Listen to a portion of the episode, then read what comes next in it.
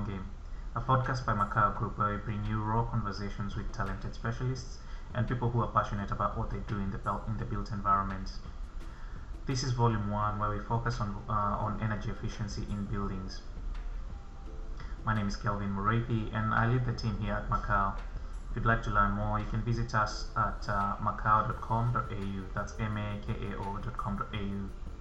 Today's guests are Robert Sebek and Stuart Braine from Kingspan.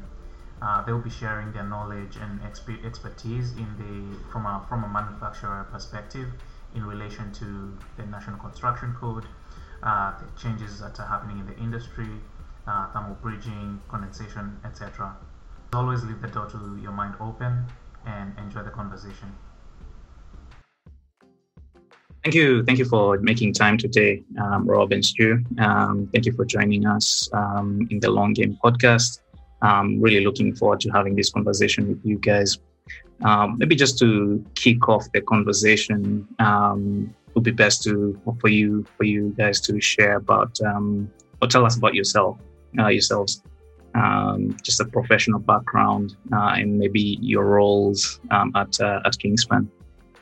Sure. Thanks for having us, Kelvin. I think I'll let Stuart uh, kick off. Go, yeah, sure. Yeah, Stuart Braine. I'm the National Specification Manager here at Kingspan Insulations, one of the divisions uh, within Kingspan. Um, I started my life many, many years ago, left school and went to university and did a uh, did spend some time studying chemistry. And then ever since, I've been working for building material companies, from supplying, you know, the raw materials to all the different things like plaster and concrete and steel and paint and and and um, you know, now here I am in a, in a, in, in an organisation that manufactures manufactures uh, insulation. Um, so um, uh, we've been, come a long, long way, and um, since that time, I've only been here three years myself. But previous to that was I was with a plumbing company.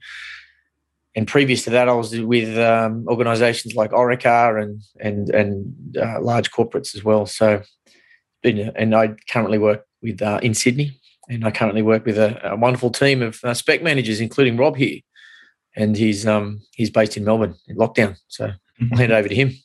Stu, that's uh, that's brilliant. Uh, thanks, Colin, for, for inviting us along to uh, share. My name's Robert Sebek. I uh, started life as well as Stu. And uh, we both studied, funnily enough, I ended up doing chemi- chemical engineering and chemistry at uh, wonderful Monash Uni here in Melbourne. And uh, then ventured, uh, my first role actually was uh, in a manufacturing facility making, of all things, rock wool insulation. So my life's come full circle back into insulation, a bit of a different, uh, different nature now. Uh, largely worked with corporates, large corporates, uh, multinationals.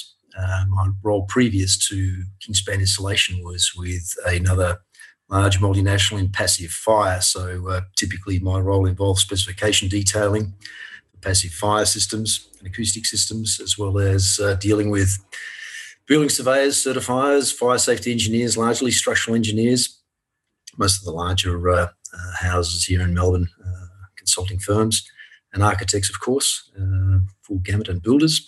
So it's quite a varied role, and uh, stepped into working with Kingspan Insulation pretty, t- pretty much the same time as Stu, some nearly three years ago. And uh, role basically was around fire compliance and uh, to, to help uh, some navigate some of those waters there, uh, which we did. And um, here we are now, obviously deep in N C C twenty nineteen, helping people understand some of the major issues in around Section J changes, uh, thermal bridging and the like, and uh, condensation, which we'll touch on through the uh, discussion today. So I look forward to helping out here with the, with the discourse.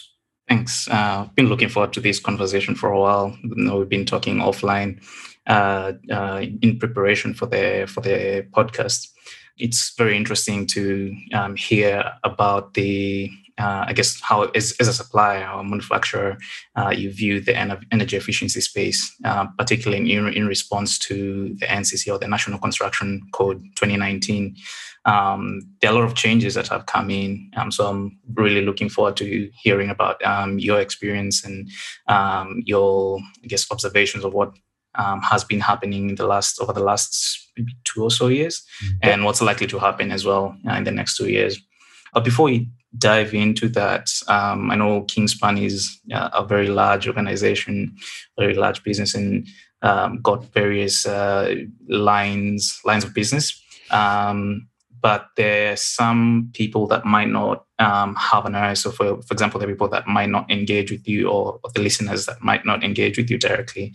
Um, would you be able to um, just give an overview of um, what Kingspan is um, and yeah, who Kingspan is essentially? Yeah, sure. I'll dive on that one.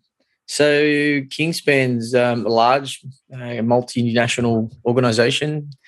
Uh, we have head offices over there in uh, Ireland. Uh, a couple of guys started it many, many years ago in the pub in Ireland, and has grown to be very large, fifteen thousand employees. I think we turned over in twenty twenty, four point six billion euro across seventy countries. Um, we've got manufacturing plants all over the world, and um, in particular the one we've We've got that plant here in, in, in Melbourne. And in particular, it's been awarded a six-star Green Star um, factory. And so I think it's the, fifth, uh, the earliest or the first factory in Australia to achieve that rating. So we're really proud and really excited to tell everyone about that. It wasn't an easy thing to do, but we managed to get that. It took us a number of years to achieve that. Um, we've got a number of divisions. Um, funny, it's uh, we've got Kingspan Insulation, where Rob and I work. We've got Kingspan Insulated Panels, and we've got Kingspan Water, and then we've got our flooring division. So there's four divisions, but for today, Rob and I will be touching on um, Section J. But if we do any referencing, it's towards the uh, the Kingspan Insulation division, which is what Rob and I work with. So, and that, quick summary, if you will. Largely, that's internal insulation linings, I guess, yep. Just to differentiate our Kingspan Insulated Panels cousins, uh, who look after the external uh, panels side, as whereas the we are the internal, so we're soffits and the internal linings to uh, walls and underfloor and so forth. So all the everyone will know the CoolTherm brand. So CoolTherm rigid board insulation is where what's what we predominantly uh, focus on, and that's that's the board made at the uh, plant there in Melbourne, Somerton. So pretty exciting, pretty good, very very.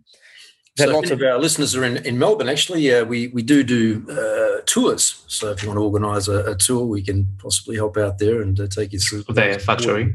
Yeah, through the factory. Uh, it's a forty million dollars plant with a uh, extensive, long, automated line. It's fully automated. I think there's only about uh, ten uh, workers working that line. We can produce up to five million square uh, ten workers of material a year.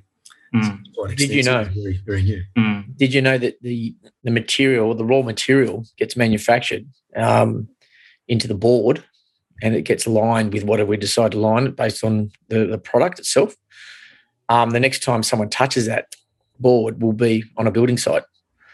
So it's fully automated from the time it gets manufactured through to um, cutting, wrapping, palletizing, curing, and so on and so on. It's a, it's a really modern facility.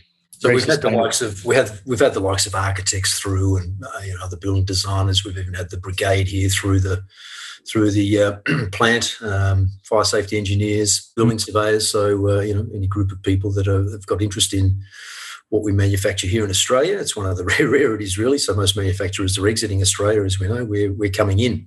So mm. uh, Kingspan obviously have got a uh, long term view uh, on the marketplace and. Um, On, on energy overall. Uh, when, with the tours, are they mostly um, people coming just to see the process or the factory itself, or um, also seeing some of the materials uh, and products being made there? Mm, correct, yeah, all of, all of the above. All the above. Yes, yes. Yeah. So, uh, you know, if we can organise that for, uh, for a group of uh, handful of people, I think we can take up to a maximum of twelve or so. Uh, happy, mm. to, uh, happy to liaise with, uh, with you on that one, Kelvin, if you've got any of your uh, good listeners who wish to uh, see what we do and how we do. Just before we uh, dive into the nitty-gritty of the Section J uh, and the N C C twenty nineteen changes, um, uh, I'm aware that uh, Kingspan has a, uh, their Planet Passionate program. Um, could you please um, just share or just touch on that a little bit, um, just to help people put it into context? Sure. So, So Planet Passionate is uh, an initiative that Kingspan launched. It's a global initiative. Um, it's uh, part of our ten-year sustainability strategy, um, and it touches on three core areas, which is uh, circularity, uh, climate change, and the protection of our natural world. Right. So every division and and every in particular manufacturing site, because because circularity is big on manufacturing and using um, non naturally non-finite resources. So each of the facilities has um, targets to hit by twenty thirty, and we're looking at um, energy, carbon, waste, and water. They're your four key um, targets we're trying to hit. You know, reducing energy, net zero, net zero carbon, you know, zero company waste, and and um, and landfill, and then um, saving water naturally in the process of doing that. So, Planet Passion encompasses all of that globally, um, and we also align ourselves with partners. Uh, like, you know, Born Free and and um, R E one hundred and Advanced Net Zero and a few other um, the global organisations that um, have got a very similar strategy to what we're trying to achieve. So it filters right through the business from a, mm. from a sustainability point of view, and on the back of our six-star rating with our, with our factory. Mm-hmm. We're very proud of that uh, Planet Passionate too, Kelvin. Uh, I think we we were actually having a discourse on online with a with a major uh, developer here in in, uh, in Australia, and uh, they were talking as, as well about very similar objectives for their company. So uh, it's it seems to be uh, you know a, a good alignment for many companies now to be having these targets. Mm-hmm. Yeah, um, and I like how it's not just focusing on uh, the energy bit, um, but looking at it from a more integrated perspective of uh, water and waste as well, mm-hmm. Yep. Right. And the carbon element too. Now, as, uh, as, as I slowly pivot away from that, um, begin to maybe just get uh, your your perspective on um, the N C C twenty nineteen, particularly focusing on the Section J, which deals with energy efficiency in buildings.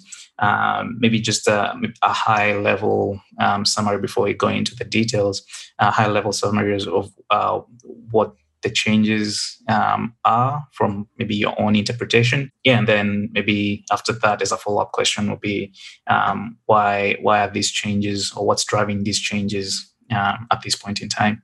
And, and they're good questions. Can I just jump in before maybe Stu takes this uh, the helm on this one a little bit here too? Probably, well, look, we're not E S D consultants, and we don't try to be. We uh, we have a very strong technical department sitting behind both myself and Stu. Um, and a lot of the, the detail, in-depth um, uh, questions are dealt with by our technical department, our very skilled technical department. Um, we will cover off uh, what we've, I guess, experienced in the last three years mm. and uh, and provide a little bit of feedback from what we see in the marketplace and some of the changes, particularly from N C C twenty sixteen Amendment one, uh, going right through, as you said, to N C C twenty nineteen. So, uh, Stu, over to you if you want to give us a quick summary of...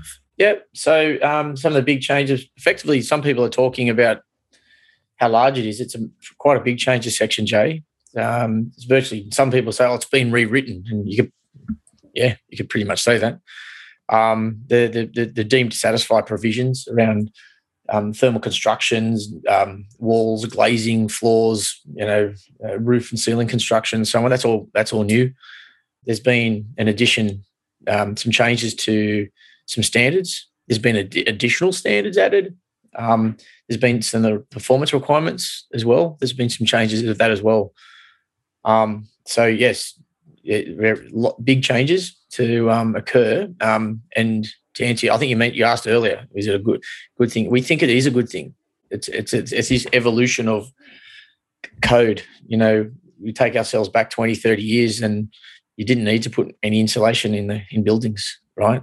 There's no, really no thermal performance requirements to, uh, to where we are today. And it will continue this path. And if we want to embrace energy efficiency, if we want to embrace sustainable design, if we want to keep building costs and the energy requirement to maintain and run buildings, we want to keep that down, and we want to be sustainable globally, then this is this has to happen. So. Mm. Indoor indoor comfort obviously is a big part of that. So we see the introduction now of P M V, which we'll cover off a little bit later on. But we're often asked, you know, where where did that, that change? What direction, and why did it really happen? And uh, early early on, we, we used to do webinars where we talked about the, the National Energy Productivity Plan, N E P P, which was at the time part of um, the COAG Energy Council, which later changed its name to uh, National Cabinet. Um, so that had agreed package of measures. Uh, essentially to improve Australia's energy productivity uh, by forty percent between twenty fifteen and twenty thirty, uh, as per the commitment that Australia made under the Paris Agreement. So that's kind of where it all stemmed from, the, the, the large changes that we've now seen and the steps we've seen going forward in the energy efficiency area under our uh, N C C, which I think which we're all embracing. And I think a lot of uh, E S D consultants that are probably listening uh, would agree that it's uh, that it's high time. The feedback we get is that we're still a long way back from uh, perhaps countries like Europe and even our uh, friends across one hundred percent the pond. We are. Across the pond, that's right. In New Zealand, they've, they've already been in advance of us, particularly the fact that they've had thermal bridging in, as part of their code, which we uh, are now just uh, seeing and taking on board. So long way to go, but it's it's a you know it's an important start and a positive start. Mm-hmm. Kelvin, their climate, the overseas climate has driven it, right? So those you yeah. know, climates when you're getting to minus fourteens and someone to about driven design, mm. yeah, they've had to do that, and it's, it's driven that. Whereas the you know largely Australian climates are a bit more forgiving. Um, so, but having said that, um, we're yeah we're catching up. We are, and I think the, the key thing too is that we've seen a, a nice change for uh, twenty nineteen. N C C has brought in, you know, for, for classes two to nine. Um, class one will start to obviously see some changes under N C C twenty twenty-two. Is is the uh, the vibe that we're uh, that we're hearing. Uh, so that'll be good too for for the residential market to start to uh, increase uh, its uh, its performance levels and, and requirements. So. Um, N A T As and so forth will be, uh, you know, driven to seven stars and beyond, uh, which is good. And uh, the comfort levels for, for people and energy reduction, as Stuart mentioned before, are all, all part of that.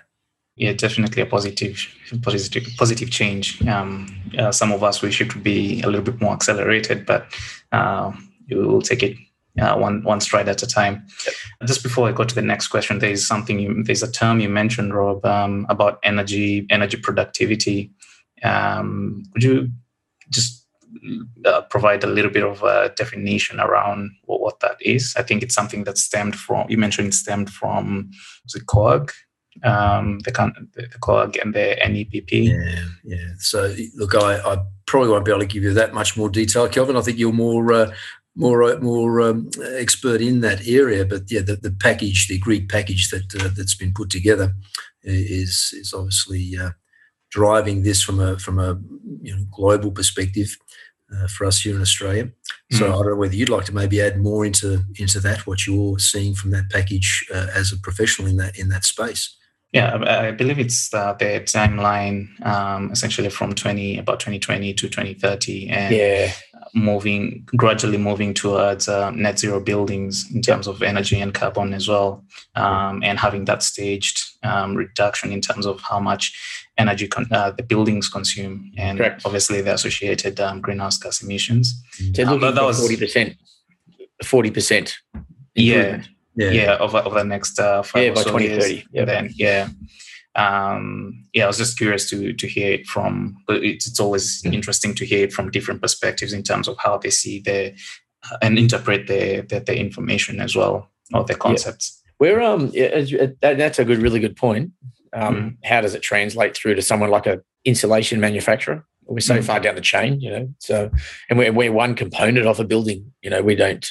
We don't heat or cool a building, but we we we maintain the heating or maintain the cooling of the building, right? Um, and and uh, there's challenges around around that. And so it's one thing to say, hey, here's here's some changes to Section J, mm. and please design it that way, Mister Architect and Mister Engineer and Mister E S D and so on and so on. When it comes to actually physically building it and physically sourcing the materials and so on, that's a whole different game. And uh, the construction industry is very conservative. They don't like change too much. They like to, to to continue to do what they do, and I get that. So there's challenges around adopting technologies that enable us to build more sustainable and more energy efficient practices. And it might mean that we need to build differently. It might need to mean we need to procure materials differently and alter the build program. And that space between design and construction, that's there is a there's a gap there, um, and that's where we start to see. See that, and especially um, that's in the in the in the commercial space. Mm. We haven't seen it in the residential space yet because a lot of these changes haven't taken place in, in those class one and to class two buildings, which which N C C twenty twenty-two is out for comment right now. Should should um, address.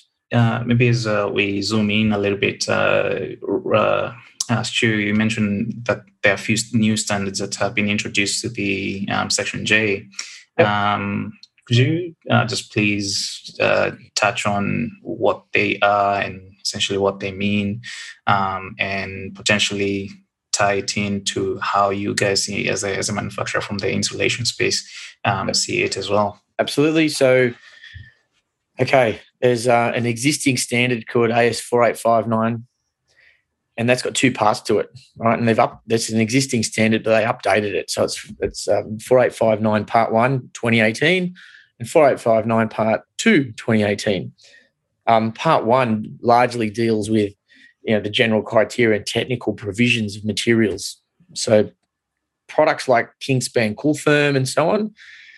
Um, the way we uh, measure the conductivity of our materials. The way we actually, the, the actual measurement itself has changed. Okay, so our materials haven't physically changed, but the standard now says, hey, you need to measure your conductivity we, this way. You need to, do, to firstly measure it at twenty-three degrees.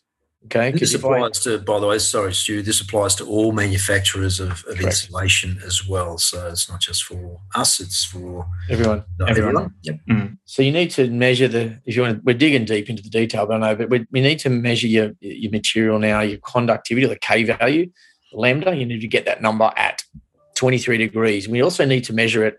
We also need to age the product. And the reason it's really good that this is occurring, because things like, makes it standardizes your materials across materials, across different types of materials that would maybe necessarily have different chemistry and yeah. perform differently. Um, as an example, if you measure your conductivity of one material at a lower temperature, you get a better, you get better conductivity versus mm-hmm. if you measure it at a higher temperature. And equally, if I measure my the material at um, as soon as it comes out off the line, out of the factory, I'll get a better, um, higher con or lower conductivity or a higher R value than if I measure it one, five, ten years down the track. Mm. So when we say we're going to standardise the temperature and we're also going to standardise the ageing of the product, there are two things that that standard now is introduced, which is we encourage and we embrace. We had to reissue brochures. We had to update all of our um, literature, our website and so on. And now our R values, our material R values actually dropped by eight percent across mm. the board on average. Um, part two of that standard is being updated as well, and um, that that's the system design, which is how, it's how we calculate a total R value for a for an envelope, part of the envelope. And inside that standard, there's a new standard, and that's a New Zealand standard called N Z S four two one four two thousand six. So we adopted the New Zealand standard, and that's where thermal bridging has come in. And as of if I if I t- holistically say about Section J, the changes, I reckon. Thermal bridging is probably the biggest introduction, the biggest change and the biggest challenge that um, has caused the most disruption, if that's the word, or the biggest improvement in in, in, in energy-efficient walls, energy-efficient floors, roofs, and the whole envelope. Mm-hmm. Because under N C C twenty sixteen, we ignored thermal bridging. A thermal bridge is just stud work, noggins, um, gaps in insulation where you might have a junction point where there's no insulation at all, or you might have a, um, any area where you have glass wool and then it stops and starts somewhere else. That they're called thermal bridging. It's where heat is either lost or gained through the envelope. Um, mm. And traditionally we would um, model up buildings and ignore those areas.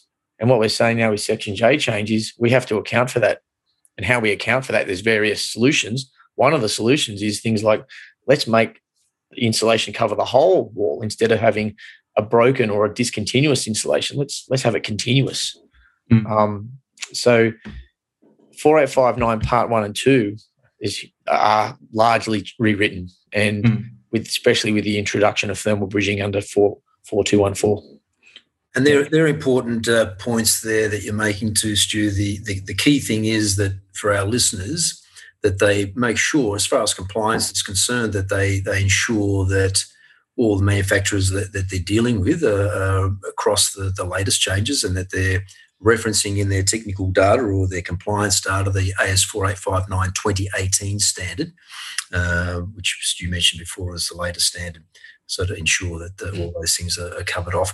One other thing that was interesting too, Stu, in that design part two, that there is a um, not only the thermal bridging, which, as you said, is probably the biggest impact, but there's also things like um, you know, positioning of the thermal materials, where they're positioned, let's say, inside a lightweight wall.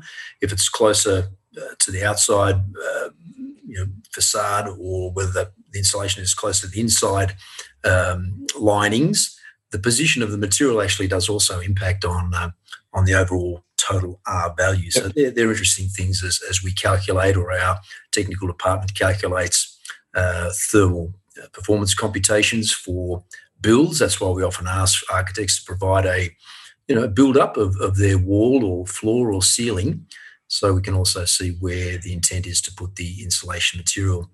In addition to this, it gets quite detailed, Kelvin, but yeah, you can tell me if I'm going too deep here. But no, it's interesting. Yeah. Um, That's why we're having the conversation, just to, yeah, to, yeah, to get yeah. that level of information. So um, one of the things we found is um, the detail required now in design, right? So mm. traditionally, your stud work, for example, which are bridges, thermal bridges, we need to account, oh, how much, what percentage of the wall is thermally broken? Mm. And therefore, we can work out how much insulation we need to put to compensate for the uninsulated areas, right? So it really, how how big is you? How thick? Uh, how thick are the studs you're using? Mm. How far apart are they? Like, I mean, what? This, this is important now. It was never important yeah. before. And equally, and then we get, and then we um, we, we talk about uh, okay, well, what class of building is it? So because if it's a if it's a you know a class a class two high, you know multi-res high rise, it doesn't apply. Right? If it's a class one, it doesn't apply. Um, so we. Got four eight five nine Part one, the standard, applies to all classes, but actually Part two, or the in particular thermal bridging, doesn't apply to all standards. Mm-hmm. So we're talking Volume one, Volume two. There's a few questions to ratify this. Um, we've had aged care facilities in particular um, where we've had some parts of the building have exactly the same wall type to other parts of the building, but the stud work is closer together. So therefore, the insulation requirements are different. It's mm-hmm. the same wall type. They're exactly the same materials, but one's got more bridging than the other. Mm. So therefore, one needed more insulation, one needed less. So as an example too, Stu, that's uh, that's a really critical thing when you're talking about, let's say, lightweight construction, timber or steel. Obviously, timber's going to have a slightly um, not as high a conductivity as, as steel. Yeah, that'll, be, that'll add to it, exactly. That will add. And so you might have, for example, you know, the average build might be, framework might be eight to fifteen percent thermally bridged, or you know, bridged areas of that uh, of that. framework, but that'll account, for example, if you've got, say, under N C C twenty sixteen, a ninety timber studs um, with two point five R two point five bats in there. Well, then the count the, you basically assume that that wall is an R two point five under N C C twenty sixteen. But going forward under under twenty nineteen, the thermal bridging impact uh, sees the the derating, if you like, of that uh, of that system. From R two point five, they may drop to an R one point seven or one point six. And for steel studs, it's even uh, higher in, in the derating. It may be an R two point five uh, with thermal bridging applied to it, drops to an R one point one. Mm. So there, there are quite substantial um, losses, and we don't even realise how, how substantial they may be until you start seeing the calculations, as you know, mm. to uh, the effects of thermal bridging and, and therefore the impact on on what right. you've done with that wall. So mm. so some of the designers are coming to us going, all right, well, if we've now got an R two point five wall that's down to, down to an R one point one, for example, or R one point six, can we put in thermal breaks? And there's another question too, isn't it, Stu, that we find often is confused for thermal bridging versus thermal breaks. Well, a thermal break is not the same as a thermal bridge. Thermal breaks may help in reducing the effects of thermal bridging, but will not eliminate um, a thermal bridging impact. So a thermal thermal break might add maybe R point two um, to the overall uh, losses, but uh, other than that, it's still a huge and significant loss through thermal bridging impacts. Sorry, can I just uh, just on that other point is really right, Rob raised really important. Mm. Um, we we under N C C twenty sixteen, everyone would talk about oh I needed I need a and we get this a lot. We still get it, Mister Architect or engineer or someone or the client might say I need an added R two, right? You yeah. go, okay. Um, so, I mean, they, what they're saying is, can you give me a piece of insulation that gives me an R two, that has a material R value of R two? You can't do that anymore, right?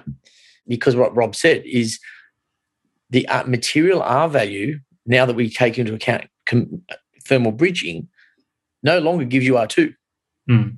So an, a, a glass wool bat, which would traditionally have given you R two, say two and a half, can now only give you one. The actual system R value it's delivering to the system is now one because of thermal bridging. It's broken. Mm. Mm. Right, so we now we it, it, it, we cannot no longer say, okay, I'm going to add my plaster, my glass wool, my airspace, my whatever I've got, and add it up and have happy days. That's that's that's we can no longer do that because thermal bridging and, and the way we calculate is through isothermal planes, and then and, and that was assuming it was all homogeneous. There's a layer in there that's not homogeneous. Mm-hmm. The layer that's not homogeneous is the layer of the stud work and the insulation. So we need to take the two paths, calculate the thermal resistance of both, and then work that out. And that's that's really how you work out an R T value, total R T value nowadays. And then, yes, this thing will so long saying, well, do I need a thermal break? Well, a thermal break is just a piece of insulation that sits between, usually between a plaster and stud work. Yeah, you don't need that anymore. Why? Oh, well, we can have continuous insulation across the whole lot. Well, you've got continuous insulation across all of your stud with the whole wall, your whole ceiling. You don't need to have a break because it's already broken. So, um, yeah, huge, huge lot of confusion, like Rob said, of those two. A thermal break, just a piece of insulation. A thermal bridge is an area in the wall that's, that's got heat loss.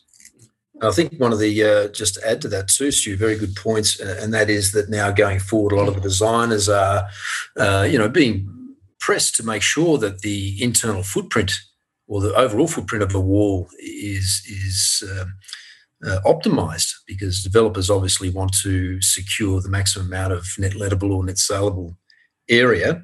So when you take thermal bridging into uh, account, a typical stud wall, let's say it's up against a uh, facade, precast concrete or masonry wall, you put a ninety mil studs, as, as we used to do years ago, with some bats in there and then the plasterboard, and that would give you R two point five, and there was a concession for the concrete. If it was over two hundred twenty kilograms a square metre, you could add another R point five, so that got us to the, you know, two point eight quite easily. Yeah. But now that changes. So the thermal bridging has your steel work. Uh, if you put up a normal steel stud wall up against a uh, precast or masonry wall, put in your R two point five bats, and that wall now might only provide R one point one. So what to do? Well, then the designer either has two options. They either go fatter, they try and put uh, more bulk insulation in, which might push the wall out to being a one fifty plus stud uh, with two layers of bats maybe uh, in there, and then their then their plasterboard over that, which then now has decreased their footprint, internal footprint. Mm-hmm. Or as Stu said before, we go to a continuous insulation and um, put that hard up against the uh, precast concrete with a with a plasterboard lining over it. So it uh, it may still be a sixty millimetre thick, for example, CoolTherm board, and that will give you the same as uh, what might have to be now an uh, you know, one fifty mil plus steel stud bat wall. So there, there's obvious advantages to continuous insulation now. Having said that, uh, for type A and B constructions, you, you know, CoolTherm, we, we we can't do an A S fifteen thirty part one uh, because in section one point four of that standard it says that we can't uh, test in that small scale test uh, anything that's laminated, painted, or coated. So we go a performance solution pathway, and that's something that we you know, discuss early days with architects if they want to use our material as part of the internal uh, lining of a facade wall or exterior wall, that they make sure that uh, performance solution becomes part of the F E B F E R, along with many other um, you know, items that go into that F E B F E R. This just becomes another one of them as part of the performance solution. And we've had many buildings uh, in, in Australia satisfy the performance uh, criteria mm. or that. Mm. So that's that's a, that's another area, and we ask you know all designers to check in with us and uh, make sure that their building surveyor and fire safety engineers are all across that, um, and uh, it does come off successfully. Stu mentioned before thermal uh, thermal iso planes are, are very critical too, and it's good to understand how how they work um, and why that works, and the N Z S four two one four takes that all into account. It is a hand calculation. There are also more dynamic calculations for calculating thermal bridging. Um, can be quite expensive, but um, you know it's, it's it's another path to using N Z S, or an alternative to using N Z S four two one four. But the outcome is still the same. That thermal bridging is still a, a big part of the uh, the requirement now to make sure that all walls, floors, and ceilings are uh, accounted for re-thermal bridging. maybe just to rewind a little bit, uh, a little bit back to the uh, the, the the new standards that um, Stu mentioned. Sounds of it, we've been doing things very. Uh, we were we were not capturing the accurate information in terms of a performance perspective. Um, in that we were not accounting for thermal bridging um, to begin with, um, but there, there there's two things you mentioned about um, standardizing uh, for temperature and and aging. Um, I'm just curious because I don't I don't think some, something I've been exposing uh, to exposed to, and I don't think it's something that a lot of the listeners would have been exposed to either. Could you just touch on that a yep. little bit more? Um, yeah. Sure. So do you want to talk about this, Stu, with the statistical assessments, ten tests, how, how deep you want to... Do oh, you can go, yeah, go for it, Robin. Yeah, yeah, yeah just, just uh, summarised view. Yeah. So the, the changes to the to the to the thermal testing. I mean, that's that's a it's a real it's a real big part of that uh, that four eight five nine standard part one. Um, that, that each manufacturer has to take ten statistical samples and test results from uh, their materials, and that's assessed under the, the standard.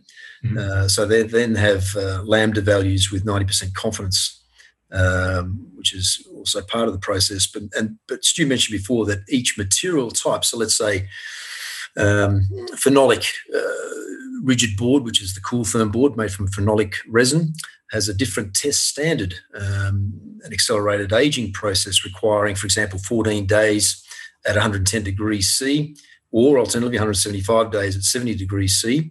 Uh, or it's or it's aged using a prescribed slicing method, which is another process which I won't get into now, but polyisocyanates, which is another rigid uh, thermoset material, uh, and we manufacture a lot of that for our insulator panels division up in Sydney. Polyisocyanates and polyurethane insulations are required to, to be you know, aged differently. They have a uh, heating aged uh, from one hundred seventy-five days at seventy degrees C, or again using a prescribed slicing method, whereas extruded polystyrene, for example, uh, is required to be aged for uh, up to ninety days at twenty-three degrees C, depending on the product uh, thickness and composition, um, whether it's faced with foil or et cetera. Uh, but E P S uh, doesn't require to be uh, aged, tested. So there's differences for each different type of material, and the key thing for all listeners is to make sure that, again, no matter what that process sounds like, it's quite complicated perhaps, but uh, uh, at the end of the day, that the manufacturer has to be able to show their compliance with the latest four eight five nine um, twenty eighteen, and that's important. And there is also, and you might talk about this, Stu, the Thermal Value Summary Report, which can be issued by uh, a manufacturer to show the, the very nature of, of that uh, testing having been done. And like I said earlier, the if you the conductivity will change if you you measure the material straight out of the factory and versus uh, for aged uh, you know, one, two, five years. Part of the reason, if you want to go to the chemistry of it, is um, our product. I'll take our product for example. It's foamed. There's little tiny bubbles. You know, and if you look closely at our board, the rigid board, there's little tiny bubbles. Inside the bubbles, there's a material in there that makes it really thermally fantastic, right? If the bubbles are what they call open-celled, right? So there's open cells, you know, there's the bubbles are not closed, um, that that that that material will leach out, right? And so it's, if you can imagine, it's in there upon manufacturing the material. And if I measure the conductivity, happy days, it will get a good number. If I age it and I measure that same material down the track a few years' time, some of that material would have been lost into the atmosphere. And so you would expect the these open cell materials, their their conductivity will not be as good. It'll be poorer. It'll actually perform as, as an inferior product. So where do I measure them? Where do I measure my conductivity as a published piece of data for the market to use, for the E S Ds to measure the thermal performance of buildings? I have to be reliant on some, you know, relative standard. And what we're saying now is let's let's all age it to a standard that's part of four eight five nine. And the same with temperature. The temperature will affect the rate at which that excretion of the, the material um, e- exits the, the material, amongst other things chemically, but it will adjust the, the conductivity of the material at a higher or a lower, lower temperature. So, again, standardising the materials testing at twenty-three degrees makes it more reliable. It makes it more, more believable, and it makes us more more think, okay, well, I'm going to use this material in a building in a certain place um, that ena- enables me to ensure that I have a well-performing, sustainable, energy-efficient efficient building. So essentially um, a standardisation of how their performance is uh, undertaken and rated, so that you have um, a uniform uh, way of assessing different products throughout the industry, it. rather than each manufacturer ha- uh, manufacturer having their own thing. Instead of you testing it at one degree, I test it at forty and I age mine, you don't, and it's all over the place. Now it's, yes, it's Yeah, it's a, we, it's a welcome change to the industry. You can also um, manipulate the um, the values to get the results that you one hundred percent want. Yeah, um, and, yes. and so it's so the main so the, the, the kind of the detailed changes are uh, mainly to do with accounting for that thermal bridging factor, and then um, the, the standardized process, and also how uh, like a a change in terms of how it. Um, account for the total R value throughout the the, the, the, the fabric system. Yeah, correct. If you take um, all of those things together, correct. So the, yeah. the de- devaluation of the lambda, so our, our the, the actual R material R values have dropped. We introduced thermal bridging, so we actually the we're accounting for this thermal loss that we never did before, um, and a few other things. Those the totality of that means that yes, when we model buildings now. It's um, what we'd normally get, and we've modelled this, what we'd normally get on, say, a, div, a given build-up, which would normally under N C C twenty sixteen might give it an R three, the same, exact same wall with the new rules as giving an R one point five. You're losing about half. Target R values have also dropped, mm. but but don't get me wrong, the the, the actual um, the the deliverable resistance for the material in the system is also being greatly devalued, so it's quite difficult to get there.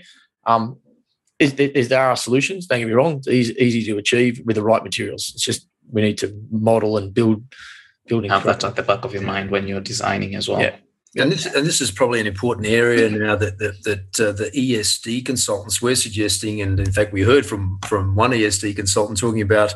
You know, steps along the way for early design and where does an E S D consultant fit? It's almost step zero now uh, that you want an architect to be engaging an E S D consultant, you know, particularly when you're looking at the the overall, you know, the holistic uh, approach to the building design thermally, that you don't want to end up two, three months down the track in, in documentation and then find out, oh, geez, my window wall ratios are out or, or uh, you know, have an account for thermal bridging or whatever it might be. So it's a really important step for the designers, architects to engage their E S D consultants very early in the piece and make sure they've got all those things uh, right. Would you agree with that, Stu? one hundred percent early engagement with energy-efficient guys, the facade consultants, the E S Ds. Mm-hmm. Um, it's part of our presentations now is get in early. Mm-hmm. Um, we see it time and time again, Kelvin, and they've come to us and said, oh, we've modelled this and we're really struggling to, to, to hit this because of the, like Rob said, the, I mean, the, the the fact you've got to hit a U value for your facade where you traditionally would have had your glazing calculator and then your wall calculation separate. Now they're, we're modelling it up together with shading and, you know, colour and so on and so on. Um, E S D engagement, the early piece is very, very important. Yeah, otherwise it becomes a costly thing towards the end. If you leave it towards, um, yeah, yeah, yeah, yeah, towards yeah, the end, yeah. uh, or towards that building, building, building approval or building. That's one of the stage. I mean, the observations of where market trends, that's that's what we're starting to see. If you want to say mm-hmm. that's um, facade consultants, E S Ds, their workload has has been in, in great demand in the last twelve yeah. months. And one of the interesting things too, Stu, is is the E S D is very important, uh, and then working in with your with your manufacturer too is is is vital with uh, with the insulation manufacturers, for example, or your glazing uh, manufacturers. Um, in fact, with with let's say one of our, well, you've got you came across this early early on, Stu, with a uh, I think an aged care facility where they had a lightweight wall construction brick veneer um, with a stud wall, steel stud wall.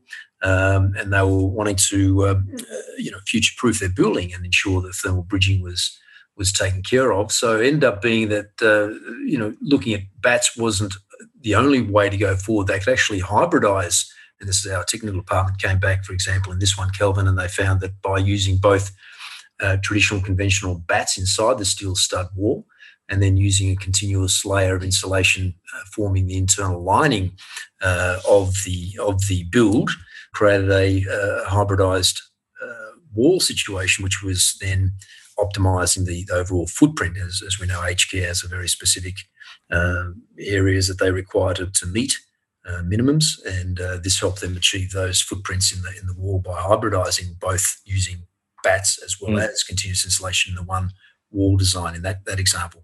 Earlier on, you did mention that there's a big distinction between thermal bridging and thermal breaks, um, which which is very easy to get uh, get get mixed up mixed up about.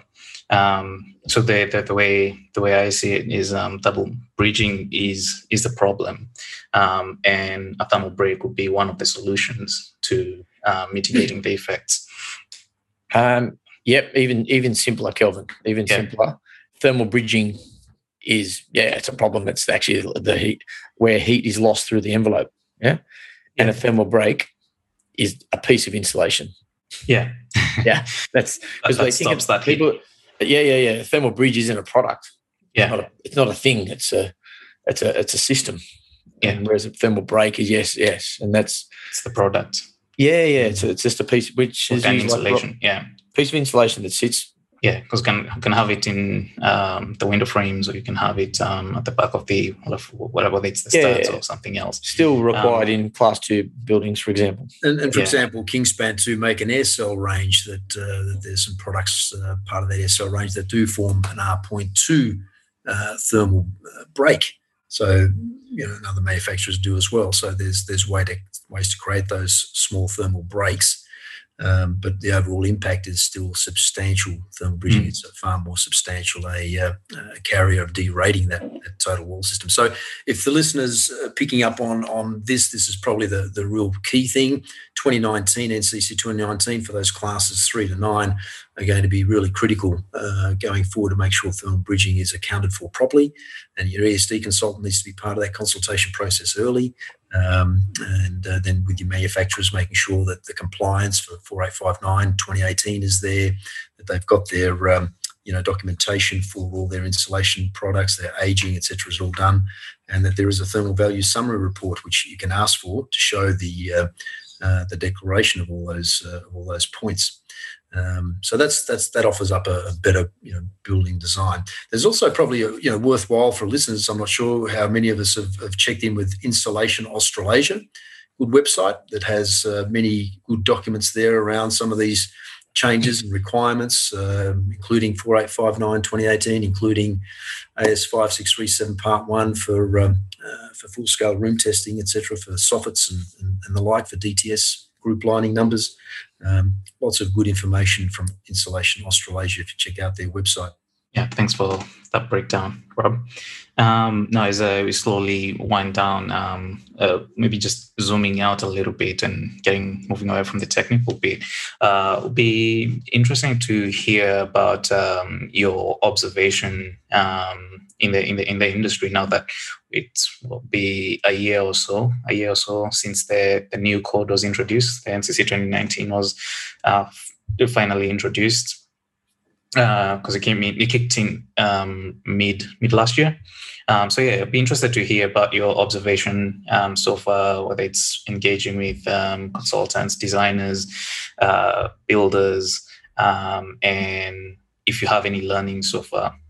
It's been interesting, hasn't it, Stu? It really has been a mixed bag. Would you say yeah. that it's it's been very uh, yeah very, very so, some some designers have still.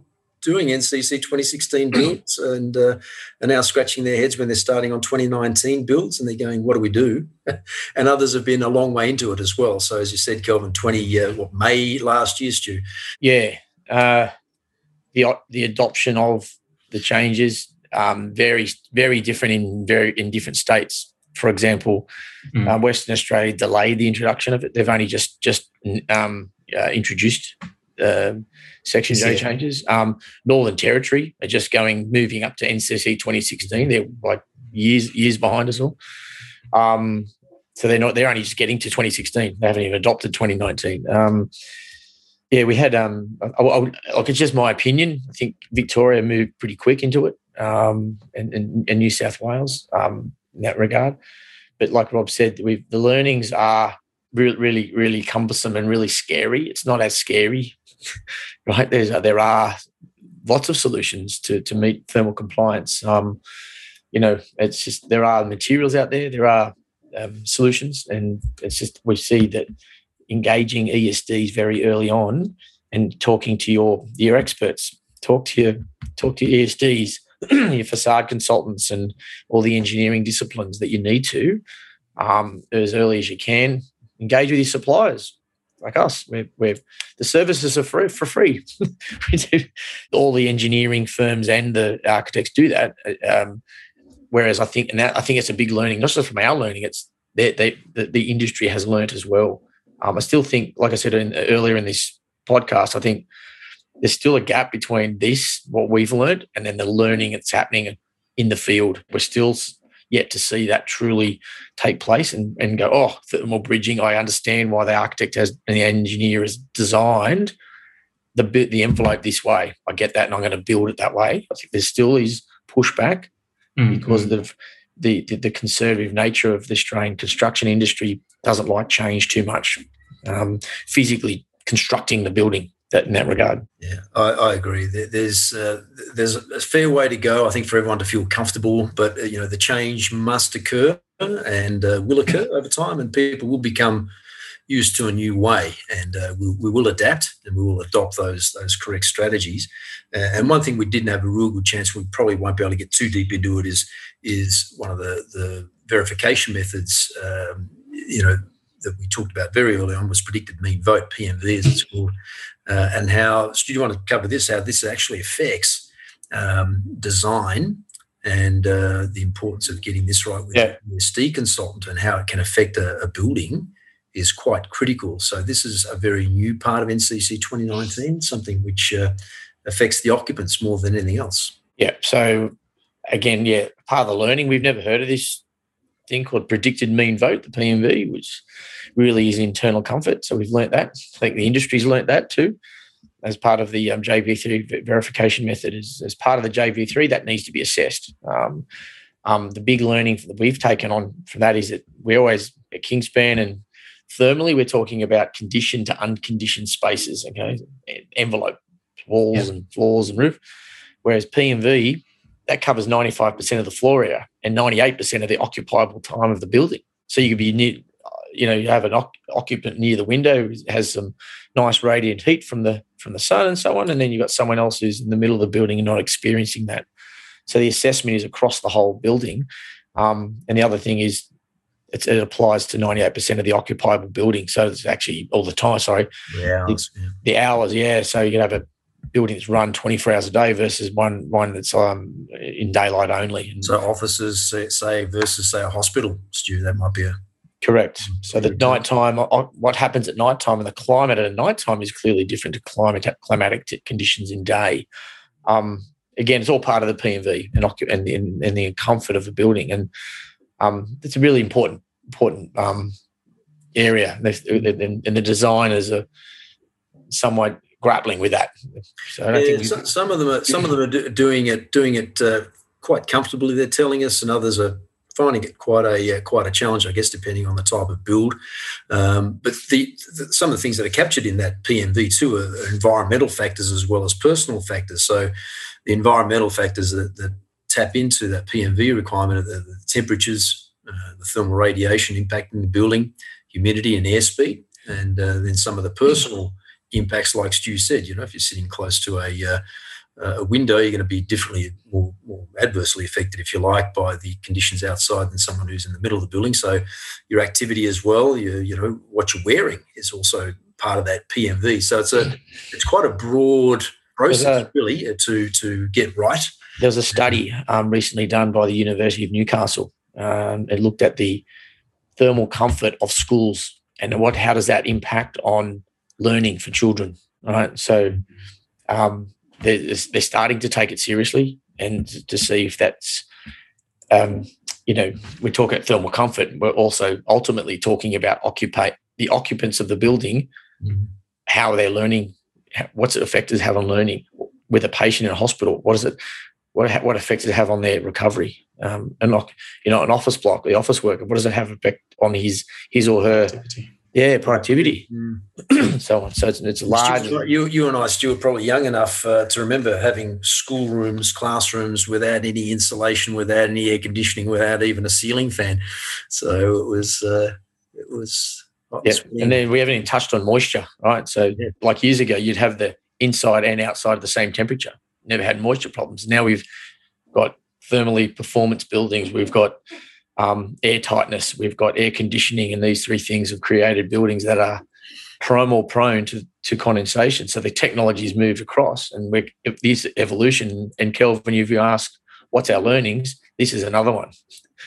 How are we going to deal with condensation more and more and more as a result of changes to Section J, as a result of these new standards and increasing increasing air tightness, increasing, um, making things more thermally resilient. Um, you know, they, not just that say it's bad, but it actually brings up other challenges that, that we may or may not have thought of. And, and that could be a whole new discussion too, couldn't it, uh, Kelvin and Stu? yeah. That's a, that could be a whole area on its own just for, for yeah, for, definitely yeah, for a talk. Uh, If you'd have us back, Kelvin, but we can maybe touch on more deeply into, into and the other one, mate, the other one, yeah. just observations is leading beyond Section J is, is into the residential space, into seven-star homes. And we're seeing, you know, government and so on um, mandating seven-star homes uh, for their housing and so on. That, that's inevitable. Too, they're pushing to seven and a half, some of them as well. So it's yep. uh, and they, and they and they don't want to. They want to build. They want to build sustainably with minimum materials, to a point where it's actually hitting those those ratings, those those thermal ratings, um, but of course at a cost-effective way. You know, we don't want to put triple glazed windows in these things. It's really expensive. Yeah. Um, so we can we marry up cost of glazing versus cost of other parts of the building to hit that those benchmarks. It's um, interesting conversation now. We're just grappling with that now. Mm-hmm. The industry. The, the other areas too, I guess, which are becoming far more uh, uh, visible in our in our landscape, uh, conventional builds, Kelvin. So conventional mm-hmm. builds, and maybe listeners are across this area mm-hmm. too, is is moving more into the the modular, prefabricated, volumetric builds. So uh, you know, there's there's all sorts of issues um, that uh, that we're hearing and seeing in that space. So if any of the listeners are across. Uh, yeah. That, uh, for example, a you know, modular volumetric build has a lot of steelwork in it, so hence uh, instantly thermal bridging is a much higher impact yeah. uh, area than than conventional builds. Mm. So there's issues there. How do we how do we you know get around that for the walls, floors, ceilings, uh, mm. and have a have a building that could be maybe has to be uh, you know used in different climate zones. So if you, um, Rob, if you look at any in, in your modular and volumetric buildings, if you look at just off-site construction, mm. any whether it's flat packed, even whether it's just mm. a wall, mm. any this this is a huge in a huge uh, part of the industry and, and a trend that's becoming bigger and bigger is anything they can do off-site, mm. manufactured in a factory and delivered to site reduces waste, speeds things up, hopefully makes it cheaper. But it's a, it's a very sustainable, um, more efficient way to build. You can do it quicker. Um, quite often it might, may, it may not be cheaper, but it's actually quicker, which leads to being things being cheaper. Um, but it's definitely reduces waste. That's you know, right. through, yeah, you can imagine lifting, you know, crane movements, lifting steel and things up onto a top top deck of a you know ten-story building, and then you've got to unpack stuff, you've got rubbish, and you've got to bring it all the way back down. If that's all done in a factory, Mm. and all you're doing is driving to site. There's lots of positives to that, and we're seeing that happen as well, but also grappling with, like Rob said, you've got to get it to site. There's there's road restrictions, and there's it's, it's on the back of a truck, and it's vibrating, and so it's got to be made of steel, which is a lot of bridging. And so Section J, meeting those requirements is, is challenging for these people. So, modular, yeah. Yeah. So mm. Interesting, though. Really interesting, really um, very fun part of the construction space that we all like working with those guys. And from from from your perspective, how how are you like internally as Kingspan adapting to the new the new landscape? I guess we skill up, don't we? We we do we do. Like, we, we, look at three years ago, we were in a different direction of what we are now. So yeah, skill up and uh, really get you know we're, we're sort of flowing with with the times, some somewhat uh, responding sometimes to the market forces um, uh, as quickly as we can. and the changes and directions there. And um, uh, you know, sometimes being on the front foot, we have solutions, for example, from our overseas um, uh, you know, areas of, of which, like Europe, is far more advanced in certain areas than what we are here, unfortunately. So we can take, you know, expertise and experience from our overseas affiliates and apply them here to some of the uh, the requirements, the new requirements here. So there's lots of different arms and legs to it. But I think uh, yeah. we, we've grown a lot in, in our short space of time, Stu and I. We've seen a lot, and I know our comrades in our company that have been around for a long time have seen lots of changes over that period of time, particularly. We work with um, organisations too, right? So we've got very strong uh, ties to uh, the Green Building Council and ASBEC and E E C and mm. and these and, and they're like and the Aus- Insulation Australasia, all these organisations that um, are on the on the front foot in sustainable design, energy efficiency, and so on. Um, so when there's huge changes, like changes to Section J, um, we do lean on organisations to help and assist and so on, but it is very much around um, understanding first, being very, very compliant, cha- changing where we need to change, like updating our materials to meet four eight five nine Part one, understanding how how's thermal bridging going to affect the, the, the world of the, the construction industry, and then educating. And then showing people, and that's largely what we do. We've got the we've launched the Kingspan Digital Academy on that, and we have that.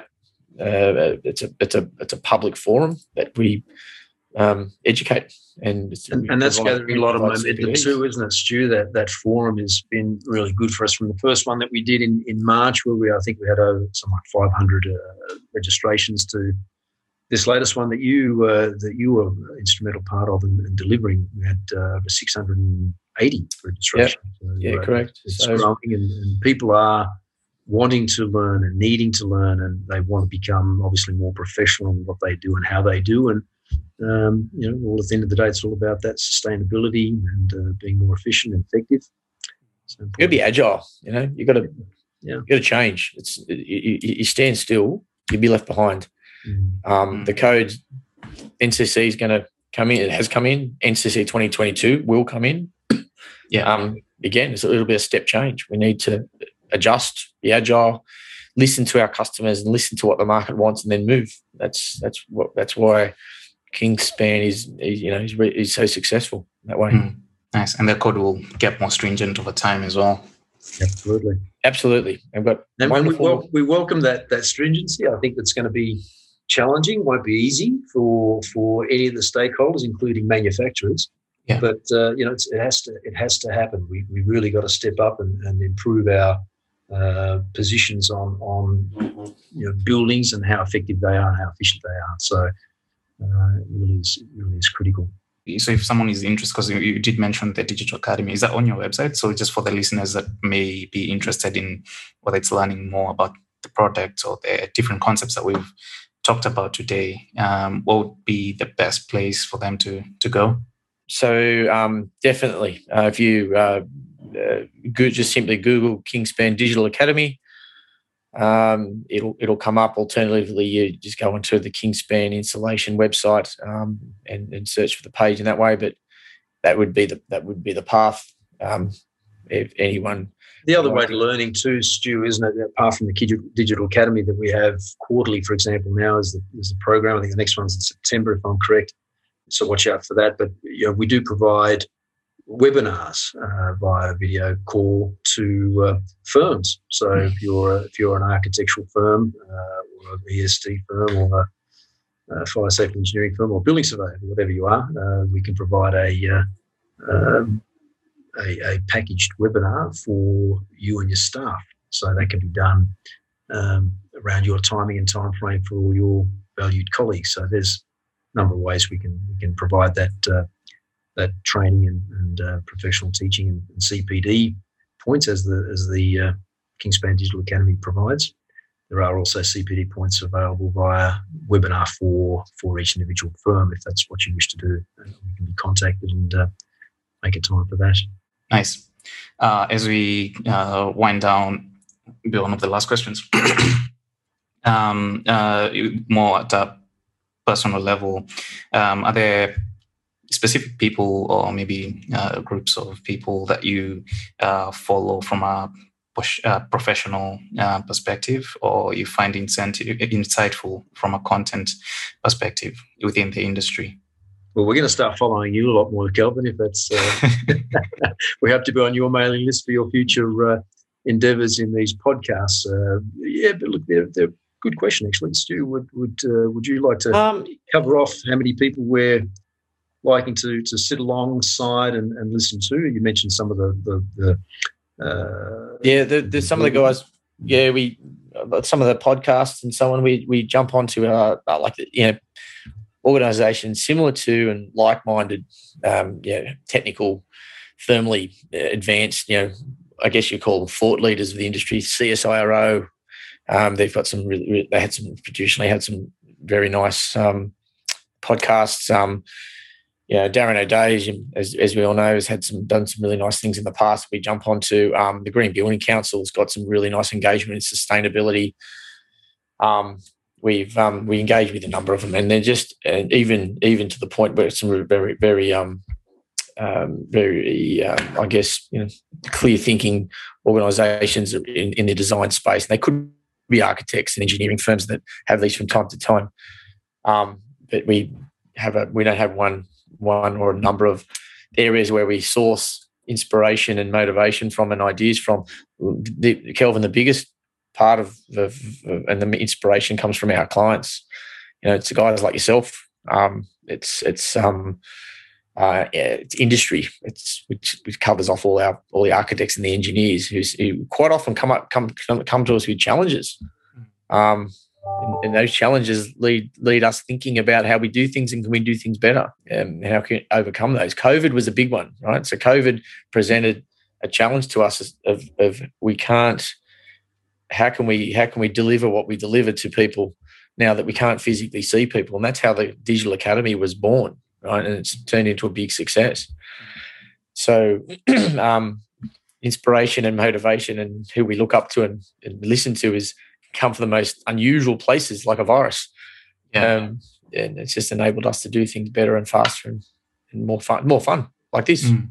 This is this is new uh, and, and, you know, we've been approached also by other companies that do were were doing seminars, but now they're doing webinars, obviously for that reason that Stu just mentioned in terms of the, the lockdowns that we've had to have. And uh, um, you know, so we've done various presentations with different platforms and all sorts of things. So yeah, it's about staying fluid and um, reacting to what's happening in the marketplace, as well as being proactive, mm-hmm. as well, and driving out some of the the. That's a big point, actually, Rob.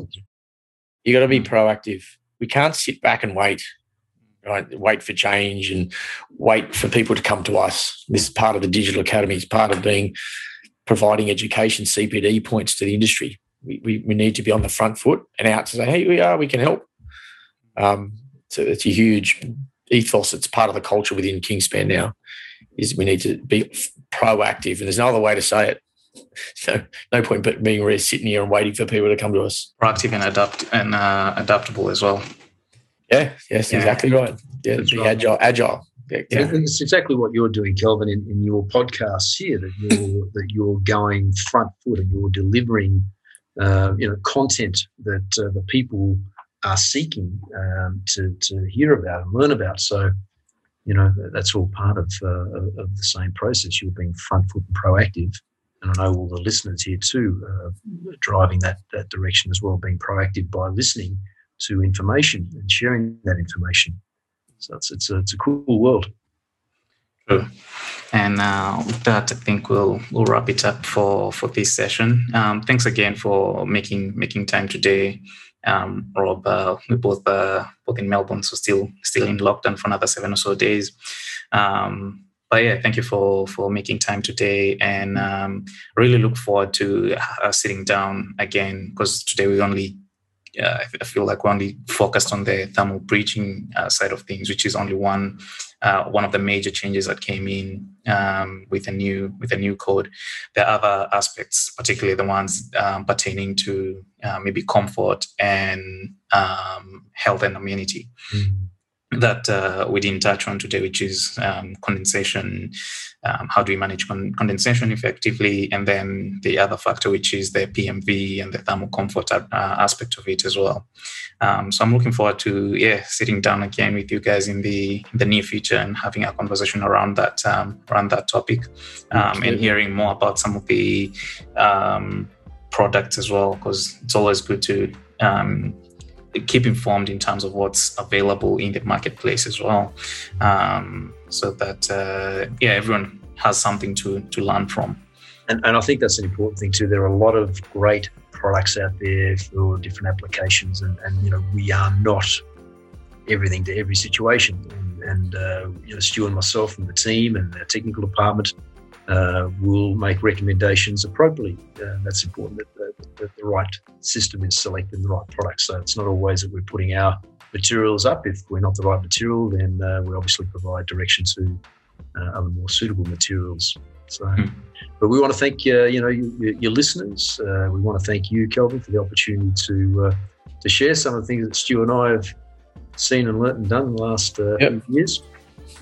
That's no, good, Kelvin. Thanks, mate. Really appreciate it. Thanks for your time and uh, the opportunity to talk about this. It's actually mm. it's refreshing to have a chat openly about these things. Quite often you, you, you do your day to day thing and don't necessarily have a good chat like this with um, Rob and yourself in this format. So thank you. Thanks. No worries at all. Uh, thanks, guys.